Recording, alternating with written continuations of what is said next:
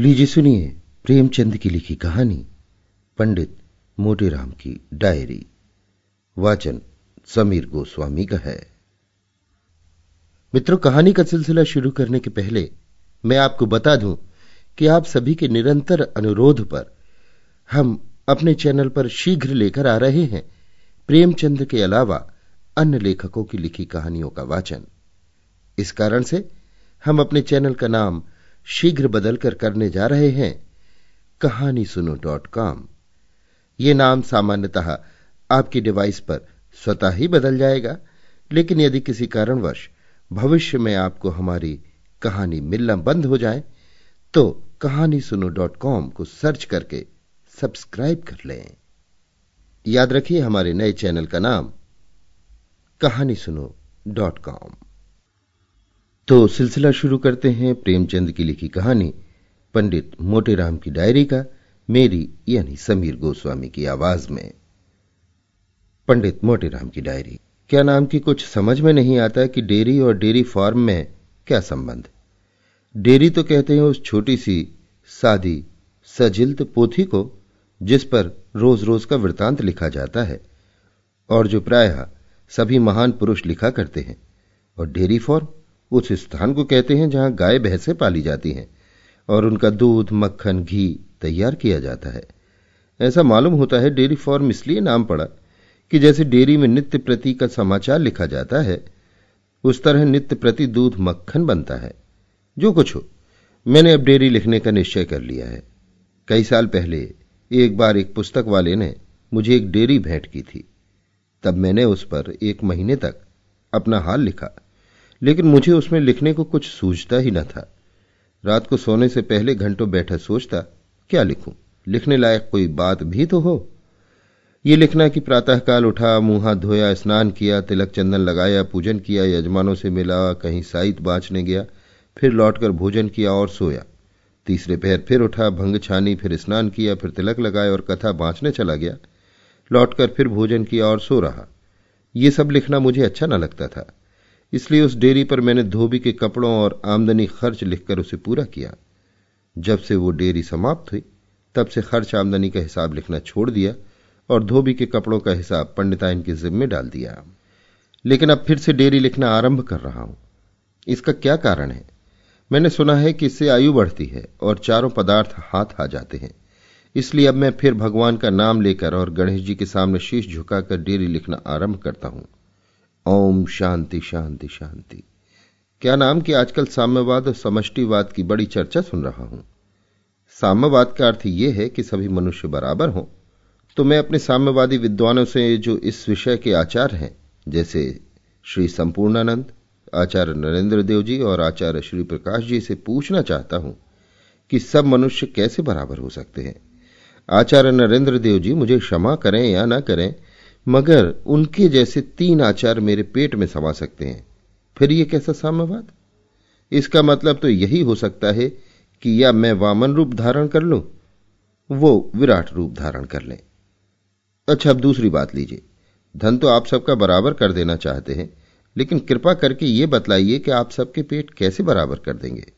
आचार्य नरेंद्र देव जी एक दो फुलके और आध घूट दूध पीकर रह सकते हैं?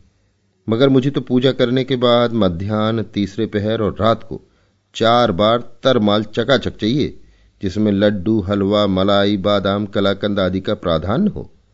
अगर आपका साम्यवाद इसकी गारंटी करे कि वो मुझे इच्छापूर्ण भोजन देगा तो मैं उस पर विचार कर सकता हूँ। और अगर आप चाहते हो कि मैं भी दो फुलके और तोले भर दूध और दो तोले भाजी खाकर रहूँ तो ऐसे साम्यवाद को मेरा दूर ही से प्रणाम है।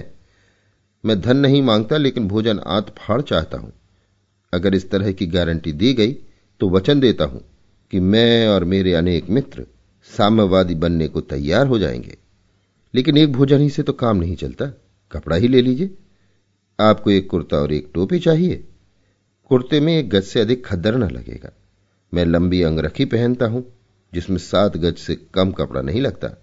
मैंने दर्जी के सामने बैठकर खुद कटवाया है। और इसका विश्वास दिलाता हूँ कि इससे कम में मेरी अंगरखी नहीं बन सकती। फिर बारह गज का साफा, पाँच गज की चादर ऊपर से साम्यवाद इसकी गारंटी ले सकता है। धन लेकर मुझे क्या करना है? लेकिन भोजन और वस्त्र तो चाहिए ही।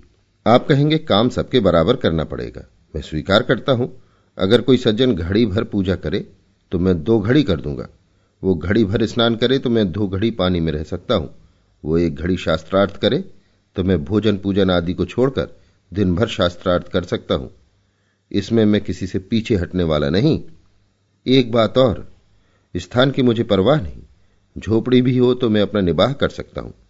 लेकिन रेल यात्रा करते समय, अगर मुझे सबके बराबर जगह मिली तो उस पटरी पर बैठने वालों को छोड़कर भागना पड़ेगा, क्योंकि मैं एक पूरी पटरी से कम में समा नहीं सकता।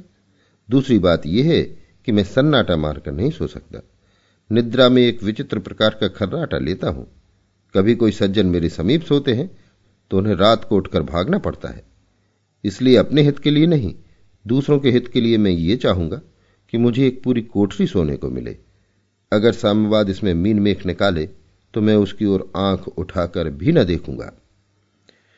इतना लिख चुका था कि पंडिताइन आकर खड़ी हो गई और पूछने लगी, आज सवेरे सवेरे ये क्या लिखने बैठ गए? सेठ जी के लड़के की कुंडली क्यों नहीं बना डालते? व्यर्थ शास्त्रार्थ करके अपना मूड क्यों दिखवाते हो? मैं स्त्रियों का अपमान नहीं करता। मैं उन्हें घर की देवी समझता हूँ। वे घर की लक्ष्मी हैं। घर गृहस्थी के सिवा उनसे किसी और बात में सलाह नहीं लेता। घर की लक्ष्मी को घर तक ही रखना चाहता हूँ। राजनीति, समाज, धर्म आदि के विषय से उन्हें क्या मतलब? स्त्रियों को सिर चढ़ाने की इन मुट्ठी भर पढ़े लिखे बाबुओं को जो सनक सवार हुई है, मैं इसे पसंद नहीं करता। पंडिताइन भी एक दिन आधी बाह की जंपर पहने हुए निकली, जिससे आधी छाती दिखाई दे रही थी। तो मैंने उसी दम वो जंपर उतरवा कर छोड़ा। वो बहुत बिगड़ी, लेकिन मैंने भी रौद्र रूप दिखाया। आखिरकार जब मैं डंडा लेने दौड़ा तो उन्होंने धीरे से जंपर उतार दिया और मुँह फुला बैठी। मैंने कहा, चाहे मुँह फुलाओ, चाहे गाल फुलाओ, चाहे सारी देह फुलाकर कुप्पा हो जाओ, लेकिन इस भेष में मैं तुम्हें घर से निकलने न दूँगा।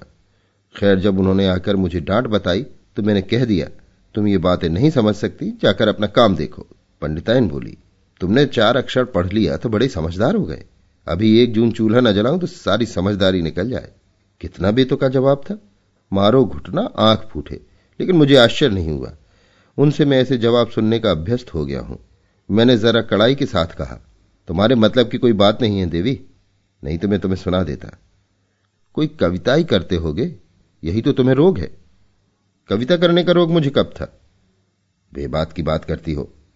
मैं कविताई से इतनी दूर हूँ, जितना पूरा पश्चिम से। ये वेशभूषा, ये डील डॉल कवियों का है? तुम क्या जानो कवि किसे कहते हैं? कवि वो है, जिसकी सूरत से कविता बरसती हो। बस, मैं कविता ही नहीं कर रहा हूँ। एक सामाजिक प्रश्न पर कुछ शंकाएँ उपस्थित करने का सौभाग्य सिंदूर प्राप्त कर रहा हूँ। पंडित के पांडित्यपूर्ण कथन से वो कुछ रौब में आ गई, लेकिन मैं थोड़ा सा बुद्धू भी हूँ। उसी वक्त मुझे हँसी आ गई। बस पंडिताएँ लौट पड़ी और मेरे हाथ से लेख छीन कर बोली, मैं समझ गई, किसी को प्रेम पत्र लिख रहे हो? अब नहीं तो अब बनी। मैं गंगा जल लेकर शपथ कहा सकता हूँ कि मैंने आज तक ना जाना, प्रेम किस चिड़िया का नाम है? मेरी प्रेमिका तरमाल है, दूसरा प्रेम मेरी समझ में ही नहीं आता। लेकिन पंडिताइन को ना जाने क्यों मुझ पर संदेह होता रहता है? प्रेमियों की दशा देखकर तो मुझे उन पर हँसी आती है। जब देखो रो रहे हैं, ठंडी साँसें खींच रहे हैं, ना कुछ खाते हैं, ना पीते हैं, खासे लकलक बने हुए हैं। फूंक दो तो उड़ जाए। इस तरह का प्रेम करके तो मैं तीसरे दिन संसार से विदा हो जाऊँ। लेकिन इस संदेह का निवारण करना अब लाजिम हो गया। मैंने थोड़े से शब्दों में पंडिताइन को साम्यवाद का तत्व समझाने की चेष्टा की। जब मैं अपना कथन समाप्त कर चुका तो वो आँखें मटका कर बोली नोज़ तुम्हारा साम्यवाद। कुछ घास तो नहीं खा गए हो? जिसके बाल वंश ना हो, वे साम्यवाद की बात सोचें।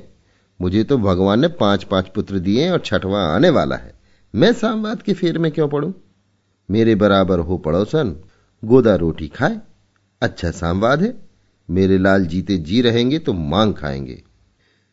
वो और भी न जाने क्या क्या अनाप शनाप बकती रही, लेकिन उनकी बातों से मेरे मन में एक शंका उत्पन्न हो गई। साम्यवाद में कहीं संतान निग्रह का बंधन तो नहीं है। क्योंकि इस तरह का कोई संबंध हुआ तो फिर मेरा उससे कोई संपर्क न रहेगा। मैं इस विषय में किसी से समझौता न करूँगा। पीछे से थुक्का फजीहत करना मुझे पसंद नहीं। आचार्य मुझे स्पष्ट बतला दें कि मुझे गृहस्थाश्रम का त्याग तो न करना पड़ेगा।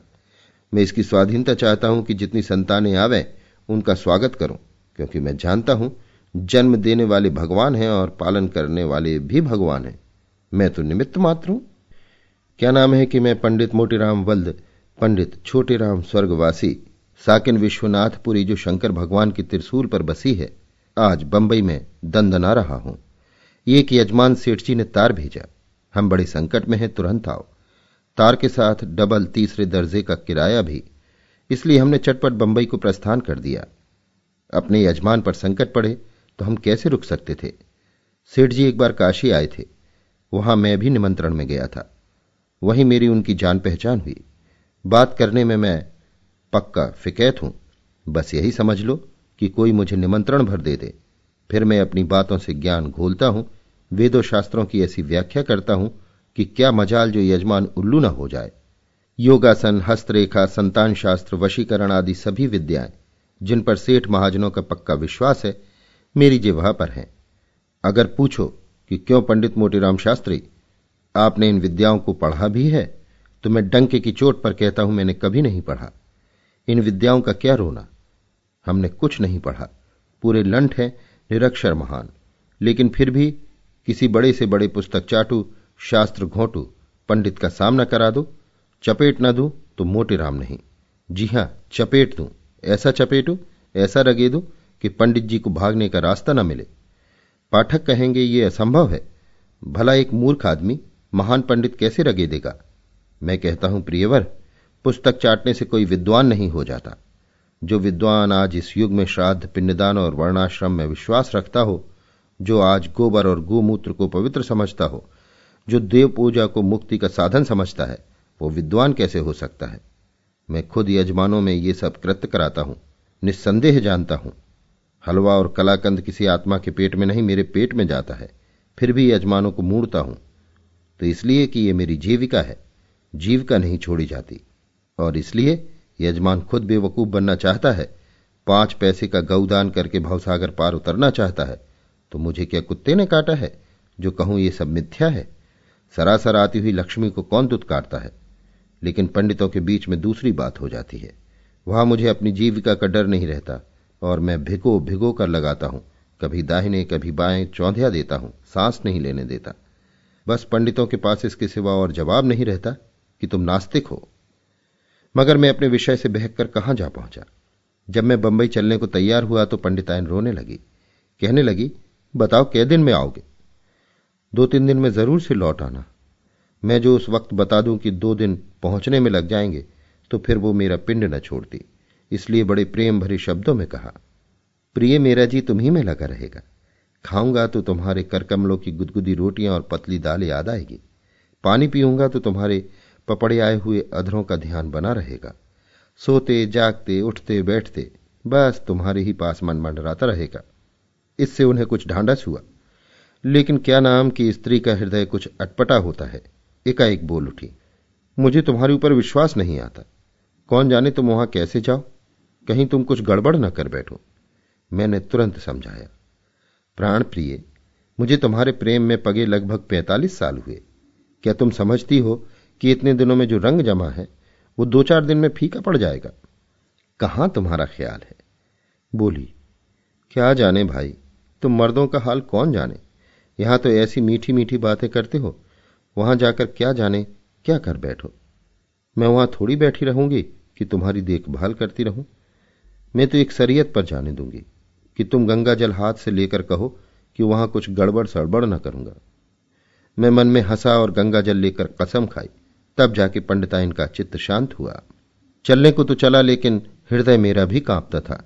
प्रयाग तक तो मेरा मन ठिकाने रहा, लेकिन जब फिर भी बंबई का कहीं पता न चला तो मुझे रोना आ गया। भगवान, ये तो काला पानी है। दिन भर चला बंबई नदारत रात भर चला बंबई नदारत समझ गया कि काशी में मरना ना बदा था। मज़े से गंगा स्नान करता था, विश्वनाथ के दर्शनों का पुण्य लूटता था और धेली बारह आने कहीं न कहीं से पीट ही लाता था। और यहाँ गाड़ी में बैठे न जाने किस लोग को चले जा रहे हैं। इतनी दूर तो चंद्रमा भी ना होंगे। मुझे भ्रम हो गया कि यात्री और रेल कर्मचारी सब मुझे धोखा दे रहे हैं। बंबई ज़रूर पीछे छूट गई। बारह कोई दस बजे बंबई का नाम सुना। जान आई। देखा तो यजमान सेठ जी मेरा स्वागत करने के लिए खड़े थे। उन्होंने पालागन किया, मगर असीस कौन देता है? यहाँ तो चोला भसम हो रहा था। मैंने ब्रह्म तेज से गरज कर कहा, तुमने मुझे लिखा क्यों नहीं कि बंबई लंका के पास है? अभी तक जल नहीं ग्रहण किया। प्राण छटपटा के निकलने जा रहा था। पारे मैंने योग बल से रोक लिया। मैं झूठ बोल रहा था। मैं रास्ते भर फलाहारी खाता रहा और रेल से उतरकर पानी पीता चला आ रहा था। लेकिन ऐसे यजमानों के सामने अपने नेक का डंका बजा देना फलदायक होता है। सेठ जी ने दौड़कर मेरी आधारी कंधे पर रखी और लगे घिघियाने। महाराज, क्षमा किया जाए। मैं क्या जानता था कि महाराज को बंबई मैंने फिर डांटा। महाराज को बंबई से क्या संबंध? अपने लोग तीर्थ स्थानों में रहते हैं कि राक्षसों के देश में। यहाँ वो रहे जो धन का लोभी हो। हम ब्राह्मणों को अपना धर्म प्यारा है। इस डांट से सेठ जी की नानी मर गई। बाहर आए तो मोटर खड़ी थी। बैठकर यजमान के घर चले। वाह रे बंबई, वहाँ तो आदमी पागल हो जाए। सड़कें ना जाने क्यों इतनी चौड़ी बनाई हैं? हमारी चौखंबे वाली कितनी गुलजार गली है कि वाह, यहाँ की सड़कें हैं कि बाली मियाँ का मैदान है, मगर बंबई का हाल फिर लिखेंगे। इस वक्त तो सेठ जी के संकट की कथा कहनी है, जिसके लिए हम इतनी दूर से बुलाए गए हैं। संकट ये कि सेठ जी ने सट्टा खेला है और चाहते हैं, मैं कोई ऐसा अनुष्ठान करूँ कि सेठ जी के पौवारा हो जाए। मामला गहरा है, कोई डेढ़ लाख का। मैंने ये वृतांत सुनकर ऐसा गंभीर मुँह बनाया मानो सब कुछ मेरे हाथ में है। फिर बोला, सेठ जी, आप जो हैं सो मेरे यजमान हैं, और मुझे जो कुछ विद्या आती है, उसमें कुछ उठा न रखूँगा। और आप ये जानते हैं कि मुझे किसी बात से ममता नहीं रही।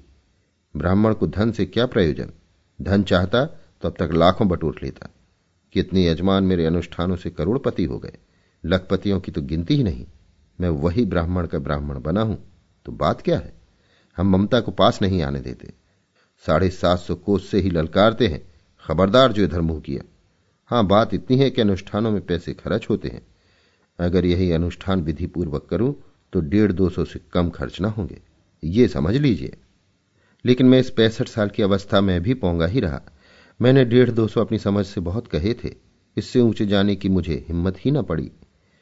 कभी इतना बड़ा शिकार तो फंसा नहीं था। उसके दांव घात क्या समझता।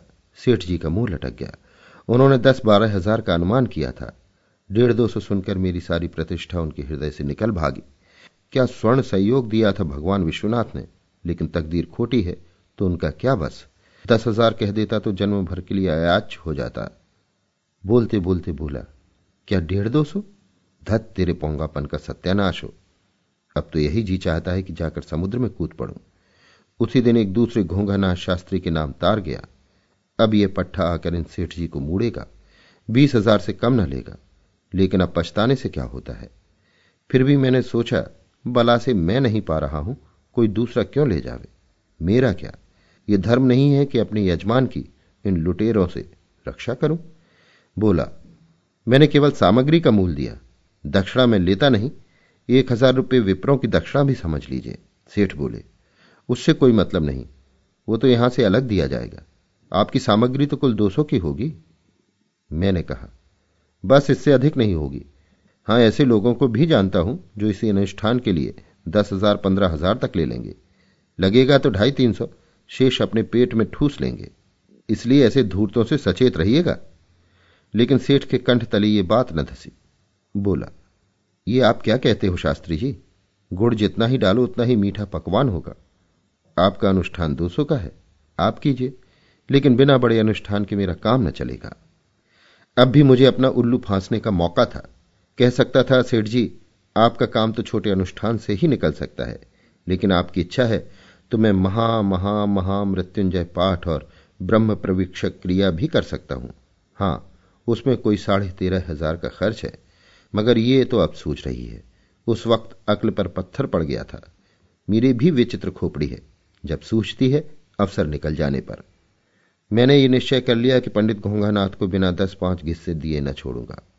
या तो बेटा से आधा रख लूँगा, या फिर यहीं बंबई के मैदान में हमारी उनकी ठनेगी। वो विद्वान होंगे, यहाँ सारी जवानी अखाड़े में कटी है। भुरकुस निकाल दूँगा। अपनी इस पिछिल सूझता पर पछता रहा था कि एक डाकिया, एक तिकोना सा बेरंग लिफाफा लाकर मुझे दे गया। समझ गया पंडिताइन की कृपा है। आज ये पत्र हाथ में लेकर मुझे सचमुच उनकी याद आ गई। बेचारी ने मेरे साथ पैंतालीस साल काट दिए और मैं बराबर उसे बातों में टालता रहा। आँखें सजल हो गईं, पत्र खोला, लिखा था, स्वस्ति श्री सर्व उपमा योग सु तुम जाए के बंबई में बैठी रहे हो, कान में तेल डाल के हमका रोज सपना दिखात है, डरन के मारे नींद नहीं आवत है, कतो तुम कुछ गड़बड़ी ना करी बैठो, यही चिंता में हमार परान सूखा जात है, तुम कहियो, हम पैंसठ साल के हो गए अब का जन्म भर गड़बड़ी करत रही वे। मुला सुनित है बेदन ऐसा इस बिरवा ने कारण है कि वही का खाए के मन ही बोराए जात है। एक बेद झांसी में है, एक और कतो है। तुम्हार हाथ जोरे थे तुम कोनो खद न खायो। तुम गंगा जल उठाए के, जो परन कीनो वही के निबाह करके परी हम तुमका साड़ न बने दे। लीजिए साहब, अब मैं साड़ हो गया। कमर सीधी होती नहीं डेढ़ शेर मलाई भी नहीं पचाए पचती, और वहाँ पंडिताइन मुझे साण बना रही हैं। सो यहाँ भी अपनी ही भूल है। मैं पंडिताइन के सामने अपनी जवा मर्दी और पुरुषार्थ की डींग मारा करता हूँ। वो गऊ क्या जाने? वो लबाड़िया है। मैं जो कुछ कहता हूँ, उसे ब्रह्म बाक समझ बैठती है, और उसका ये फल है। इस यात्रा से संभवता मेरी दृष्टि कुछ सूक्ष्म हो रही है। क्या नाम कि जब मैंने देखा कि अब तो मुझसे भूल हो ही गई और मुझे बहुत खींचतान करने पर भी दो से बेशी न मिलेंगे। तो मैंने सोचा, लाओ और कुछ ना सही तो इसके सौ पचास रुपए भोजनों में ही बिगाड़ दो। ये भी क्या समझेगा कि किसी से पाला पड़ा था? बस मैंने शंकर भगवान का सुमिरन किया और विनती की, हे उमापति, अब तुम ही मेरी रक्षा करो। मैं तो अब प्राणों से हाथ धोकर भोजन पर जुटता हूँ। नाश्ता आया तो मैंने कह दिया मुझे आपके महाराज के हाथ की बनी चीज़ों में कोई स्वाद नहीं आता। मुझे तो आप सामग्री दे दीजिए, मैं अपना भोजन आप पका लूँगा। भंडारी ने कहा, जैसी आपकी इच्छा, जो आज्ञा हो, वो हाजिर करूँ। मैंने नाश्ते का नुस्खा बताया। सवा सेर ताज़ा मक्खन, आध सेर बादाम, आध सेर पिश्ते, आध तोले केसर, सेर भर सूजी और सेर भर शक्कर। भंडारी मेरा मुँह ताकने लगा। मैंने कहा, मुँह क्या ताकते हो? क्या बाँध कर ले जाने को माँगता हूँ? जाकर चटपट लाओ। बस मैंने घोटी भंग और चढ़ाया गोला और विश्वनाथ का नाम लेकर हलवा बनाने बैठ गया। शंकर की दया से ऐसा स्वादिष्ट पदार्थ बना कि क्या कहूँ? पालथी मार के जो बैठा तो आध घंटे में साफ़। मक्खी के लिए भी ना बचा। भंडारी के होश उड़ गए। दोपहर को फिर मैंने पूरियाँ पकाई। आधो आध मोयन देकर। रात को कुछ खाने की इच्छा न होने पर भी मैंने सवा सिर मलाई चढ़ा ली। लेकिन अब वो जवानी तो है नहीं। कि ईंट पत्थर जो पेट में पहुँच जाए वो सब भस्म। तीसरे ही दिन मुझे उदर विकार के लक्षण दिखे। मैंने सोचा, यहाँ किसी से कहता हूँ तो सब यही कहेंगे कि ब्राह्मण की जात खाने के पीछे प्राण दे रहा है। इसलिए मोहल्ले में ही एक डॉक्टर के पास पाचक बटी लेने चला गया। बड़ा भारी मकान, मोटर, फ़ोन। मैंने अपना परिचय दिया तो डॉक्टर ने मुझे गौर से देखा और बोले, काशी से आता है? मैंने कहा, हाँ साहब, विश्वनाथ जी आपको प्रसन्न रखें। यहाँ कुछ भोजन प्रकृति के अनुकूल न मिलने के कारण पाचन दूषित हो गया है। कोई औषधि प्रदान कीजिए। डॉक्टर मुझे एक अलग कमरे में ले गया और एक मेज पर लिटाकर मेरा पेट टटोलने लगा। फिर सीने की परीक्षा की, पीठ ठोकी, आँखें देखी, जीभ निकलवाकर परीक्षा ली। इस तरह कोई आध घंटे तक मेरी दलेल करने के बाद बोला, वेल पंडित जी, आपको कुछ टीबी के आसार मालूम देता है। आपको उसका दवाई करने होगा। हम टीबी का स्पेशलिस्ट है। आपको अच्छा कर सकता है। पर आपको अभी एक दूसरा डॉक्टर के पास अपने खून का मुलाजा कराना होगा। बिना खून देखे हम कुछ नहीं कर सकता। हम आपको चिट्ठी देता है। आप डॉक्टर सूबेदार के पास जाएँ। वो चौपाटी में रहता है। हम चिट्ठी देता है। आपके ब्लड का मुलाजा करके हमको लिखेगा। मेरे होश फाख्ता हो गए। पंडिता इनकी याद आई। भगवान, क्या बंबई में मेरी मिट्टी की दुर्दशा करोगे? आया था कि कुछ कमा कर जाऊँगा। सो यहाँ जान पर बीता चाहती है। अभी काशी से चला हूँ तो कोई बात न थी।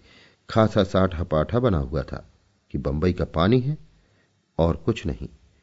दुबे विजयानंद ने कहा था, बंबई का पानी खराब है, जरा संभल कर रहना। लेकिन ये क्या जानता था कि दस पाँच दिन में ही सिलधरे लेता है? लेकिन अब पछताए क्या होता है? चलो, लहू भी दिखा लो और फिर डर किस बात का है? मर ही तो जाएँगे। यहाँ अमर कौन है? जरा कच्ची गिरस्ती है, यही चिंता है। अगर जानता कि अंत इतना निकट है तो पिछले दो लड़के क्यों होते और तीसरा गर्भ में क्यों रहता? लेकिन हरि की इच्छा। तुलसीदास जी ने कहा भी तो है, सुत बनता दी जानी, स्वारथ रथ ना करू ने सबही थे। अंत हूँ तो जी तजेंगे पामर, तू ना तजे अबही थे। मैं यहाँ से चला तो दिल बहुत छोटा हो गया था, लेकिन डॉक्टर साहब ने तुरंत टोका, हमारा फ़ीस बत्तीस रुपया हुआ। सेठ जी के पास बिल भेज देगा ना? अगर अभी तक यमराज न आए थे तो अब आ गए। बत्तीस रुपया फ़ीस जो उम्र में कभी नहीं दी। वेद डॉक्टर को अमीर लोग पैसा देते हैं। हम शंकर के उपासक तो केवल आशीर्वाद से काम निकालते हैं। काशी में जब भी काम पड़ता था, doctor Chaudhary, doctor Banerjee, doctor Seth आदि, जिसके पास चला गया दवाई ले आया। ऊपर से रुपए आठ आने विदाई झटक लाया। और यहाँ जरा सी परीक्षा की तो बत्तीस रुपया फ़ीस। आँखों तले अंधेरा छा गया। लेकिन फिर सोचा, अब तो मर ही रहे हैं। रुपए पैसे के माया मुँह में क्या पड़े हो? बत्तीस रुपया खर्च हुए तो हुए। मालूम तो हो गया कि तपेदिक हो गया है। नहीं, यो ही एक दिन चल देते, किसी को पता न चलता। दवा दारू करने की नौबत ही ना आती। भला दवा करने का अवसर मिल गया, और आदमी कमाता ही किस लिए है? लेकिन यह पूछ लेना आवश्यक मालूम हुआ कि डॉक्टर सूबेदार को तो कुछ न देना पड़ेगा। अतएव मैंने इस विषय का प्रश्न किया। डॉक्टर साहब ज़ोर से हंसे। बोले, तुम काशी का विद्वान लोग बड़ा मज़ाक करता है। काशी के एक पंडित को दक्षिणा देने से सब पंडित तो नहीं प्रसन्न हो जाएगा, बोले? हमने कलेजा थाम कर पूछा तो उनकी क्या फ़ीस होगी? उसका फ़ीस केवल दस रुपया है। मैंने मन से कहा, चलो मन, ये दस रुपया भी गम खाओ। बंबई में जो कमाना है, वो सब देकर भी प्राण बचे तो समझना चाहिए नया जीवन पाया। नहीं, यहीं बैठे बैठे टे हो जाएँगे। कोई रोने वाला भी न मिलेगा। उस वक्त ऐसा वैराग्य सवार हुआ कि सब छोड़ छाड़ कर निकल भागू। कबीर का वो पद याद आया, जिसे पढ़कर मैं कभी कभी हंसा करता था। धूर्तताई में जीवन कट गया। अब इस काया की क्या दुर्दशा होगी भगवान? दीवाने मन भजन दुख पे हो, पहला जन्म भूत का पे हो, सात जन्म पछते हो। कीरा पर के पानी पे हो, प्यासन ही मरी जय हो। दूजा जन्म सुबह का पे हो बाग बसेरा ले हो टूटे पंख बाज मडराने अधफड़ प्राण गवे हो। बाजीगर के बानर हुई हो, लकड़े नाच नचे हो। ऊंच नीच के हाथ पसारी हो, मांगे भीख न पे हो। तेलिन के घर बेला हुई हो, आखिन ढाप ढेपे हो। कोस पचास घरे माँ चली हो, बाहर होन न पे हो। पांचवा जन्म ऊँट का पे हो, बिन तोले बो लदे हो। बैठे तो ठन्ना पे हो, खुरच खुरच मर जे हो। धोबी काट के गधा हुई हो, कटी घास ना पे हो। लादी लादी आपू चढ़े बैठे, लेके घाट पहुँचे हो। आखिर यही कहना पड़ा कि हाँ सेठ जी के पास बिल भेज देना। फिर वहाँ का पता पूछता हुआ डॉक्टर सूबेदार के पास पहुँचा। कोई दस बज गए थे। पेट में मीठा मीठा दर्द होने लगा था। लेकिन सोचा इस झमेले से निबट लो। फिर विश्वनाथ जी की जैसी इच्छा होगी। वो तो होगा ही। डॉक्टर सूबेदार युवक से लगते, कोट पैंट से लैस। मैंने पत्र जो दिया, आपने ले जाकर भीतर के कमरे में लिटा दिया और ऐसे ज़ोर से मेरी बाह में सुई चुभो दिया कि मैं ऐठ कर रह गया। बाह में से रक्त निकल पड़ा। उसने एक शीशे से नलकी में ले लिया और मेरी बाह में कुछ पोत कर एक तीसरी कोठी में जाकर न जाने क्या करता रहा। फिर आकर बोला, वेल पंडित जी, आपके ब्लड में टीबी का जर्म दिखाई देता है। आपको किसी पहाड़ पर जाना होगा और वहाँ आराम से रहना होगा। आपको पढ़ना लिखना बंद करना होगा। लेकिन अभी हम कुछ ठीक ठाक नहीं कह सकता। आप डॉक्टर घोड़ेपुरकर के पास जाए, वो आपका यूरिन देखेगा। उसका रिपोर्ट लेकर तब हम अपना रिपोर्ट देगा। तब आप डॉक्टर लंपट के पास जाएगा। फिर वो आपको कुछ कहेगा, वो आपको करना होगा। मेरे बदन में आग लग गई। जी में तो आया मारूं गोली इन डॉक्टरों को और चलकर दो पैसे की हरण मंगवाकर उसकी फंकी फांक लू। मरना ही बदा है तो सारी दुनिया के डॉक्टर भी तो नहीं जिला सकते। लेकिन जान का लोभ बड़ा बलवान होता है। उनकी चिट्ठी लेकर पता पूछता हुआ, चला डॉक्टर घोड़ेपुरकर के पास। इसने मुझसे एक चौंगे में लघुशंका करवाई और बड़ी देर तक न जाने क्या करता रहा। फिर मुझे रिपोर्ट लिख कर दी और कहा, डॉक्टर सूबेदार के पास जाइए। सूबेदार के पास फिर पहुँचा तो तीन बज गए थे। आपने अपनी रिपोर्ट दी तो आया डॉक्टर लंपट के पास। डॉक्टर लंपट ने दोनों रिपोर्टों को बड़े ध्यान से देखा और बोले, मेरा अनुमान ठीक था, पंडित जी। आपको टीबी हो गया है। मैंने सजल नेत्रों से होकर पूछा तो मैं मर जाऊँगा? नहीं नहीं, हम आपको मरने नहीं देगा। आपको पहाड़ पर रहना होगा। अच्छा भोजन करने से आप बच सकता है। आपको अंडों का सेवन करना होगा। मैंने कानों पर हाथ रखकर कहा, क्या कहा, अंडों का? मैं अंडे हाथ से नहीं छू सकता। खाने की कौन कहे? ये सब ऑर्थोडॉक्सी यहाँ नहीं चलेगा। तुमको अंडे खाना होगा। अंडे में किसी तरह नहीं खा सकता। तुम मर जाएगा। कोई चिंता नहीं। हम दवाई देता है। इसे तो पी सकता है। ना, अब ना कोई दवा खाऊँगा, ना किसी डॉक्टर के पास जाऊँगा। ये कहकर मैं सेठ जी की कोठी पर लौट आया। दिन भर जो कुछ भोजन न किया था तो भूख चमचमा उठी। बूटी छानी शौच गया और फिर खूब डटकर भोजन किया।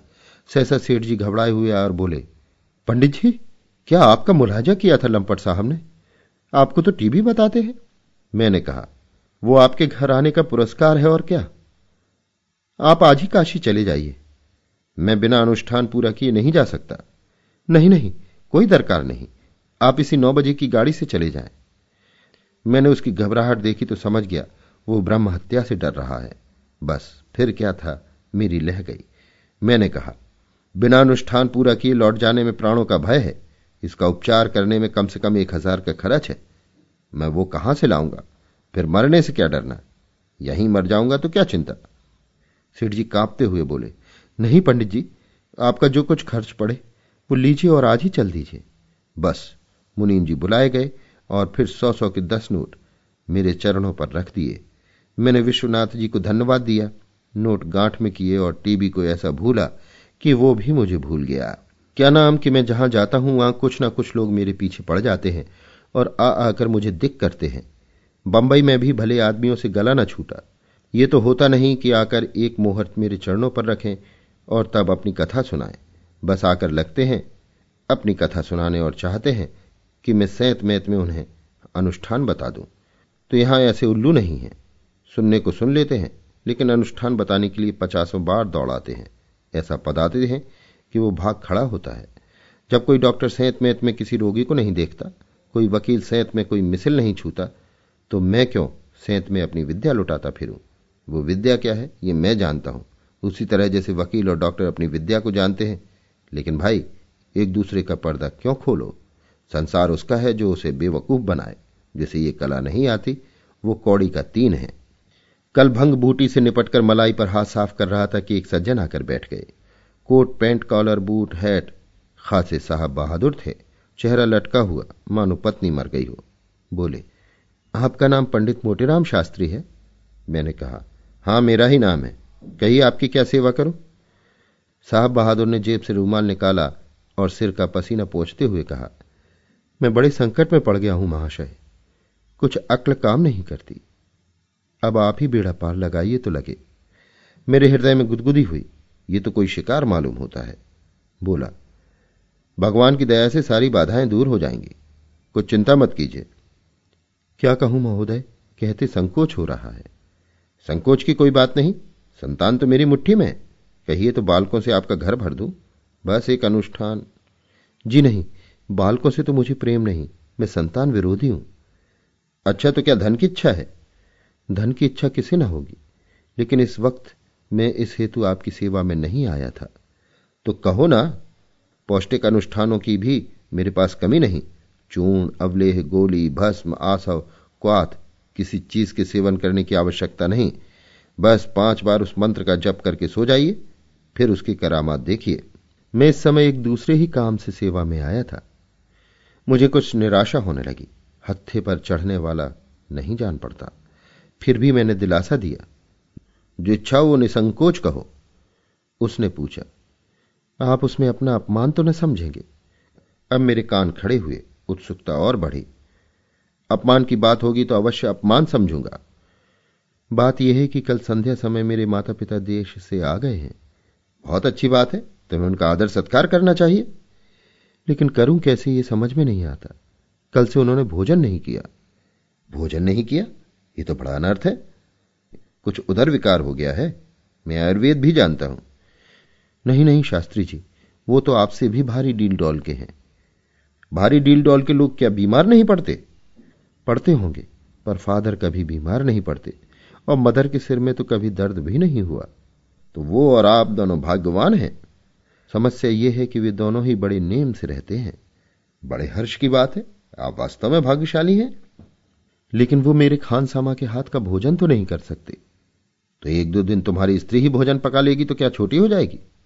सास ससुर की सेवा करना ही स्त्री का परम धर्म है। मैं इसे स्वीकार नहीं करता, महोदय। बुरा न मानिएगा। आप सौ बरस की पुरानी बात कह रहे हैं। सास ससुर को ऐसी जरा जरा सी बातों के लिए पुत्र और पुत्र वधु को संकट में डर डालना चाहिए।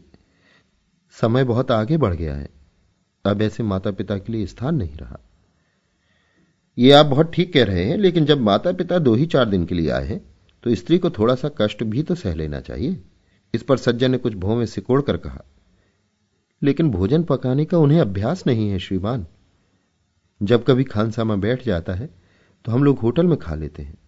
एक बार घर में रुपए ना थे और होटल में नगद दाम देना पड़ता है, इसलिए स्त्री ने सोचा कुछ पका लें। तो साहब, आटा ऐसा हो गया, जैसे गाढ़ा दूध और चावल जलकर कोयला हो गया। उस पर तीन दिन श्रीमती जी के सिर में दर्द होता रहा। हार कर हमें फाका करना पड़ा। तो साहब फिर वो विपत्ति नहीं मोल लेना चाहता। न जाने क्यों होटल में खाना खाते इन लोगों की नानी मरती है। मैं इसे उनकी कोरी इज़्ज़त समझता हूँ। माँ बाप है, क्या कहूँ? कि आप इतनी कृपा न करेंगे कि एक दो दिन जब तक वो लोग यहाँ रहें, उनका भोजन पका दे? आपको कष्ट तो होगा, लेकिन आप ब्राह्मण हैं और ब्राह्मण को परोपकार के लिए अपने कष्ट की परवाह नहीं होती। मेरा खून खोल उठा। जी में आया उठा के पटक दू, लेकिन मैंने सब्र किया। क्या कदर की है आपने ब्राह्मण की? और मज़ा यह है कि इस मूर्ख को मुझसे ऐसी बातें कहते संकोच भी ना हुआ। मुझे चुप देखकर उसने कहा, क्या बुरा मान गए? मैंने कहा, नहीं, बुरा क्या मानूँगा? लेकिन आपने इस काम के लिए किसी पानी पानी को पकड़ा होता। मुझे आप शायद नहीं जानते। उसने कहा, मैं आपको खूब जानता हूँ। आप काशी के शास्त्री हैं। जब मैं हॉस्टल में था तो एक काशी के शास्त्री मेरे सहपाठी थे। वो बराबर अपना भोजन आप पकाया करते थे। और जब कभी हमारे मैस का रसोईदार बीमार पड़ जाता या भाग जाता तो वो मेरा भोजन पका देते थे और आग्रह करके खिलाते थे। इसलिए मैंने आपसे ये प्रार्थना की। मेरे पास इसका क्या जवाब था? पुरखों ने जो किया है, उसका तावान तो देना ही पड़ेगा। मैंने कहा, आपकी इच्छा है तो मैं चलकर भोजन बना दूँगा, लेकिन एक शर्त है, अगर आप उसे स्वीकार करें। कहीं, कही। आप जो कुछ कहेंगे वो मुझे स्वीकार है। आज, आपने आज मेरी लाज रख ली। मैं रसोई में बैठकर बताता जाऊँगा, काम श्रीमती जी को करना पड़ेगा। लेकिन उनके सिर में दर्द हुआ तब, उसकी दवा मेरे पास है। सिर में चक्कर आ जाए, आँखों के सामने अंधेरा छा जाए, मैं बात की बात में अच्छा कर सकता हूँ।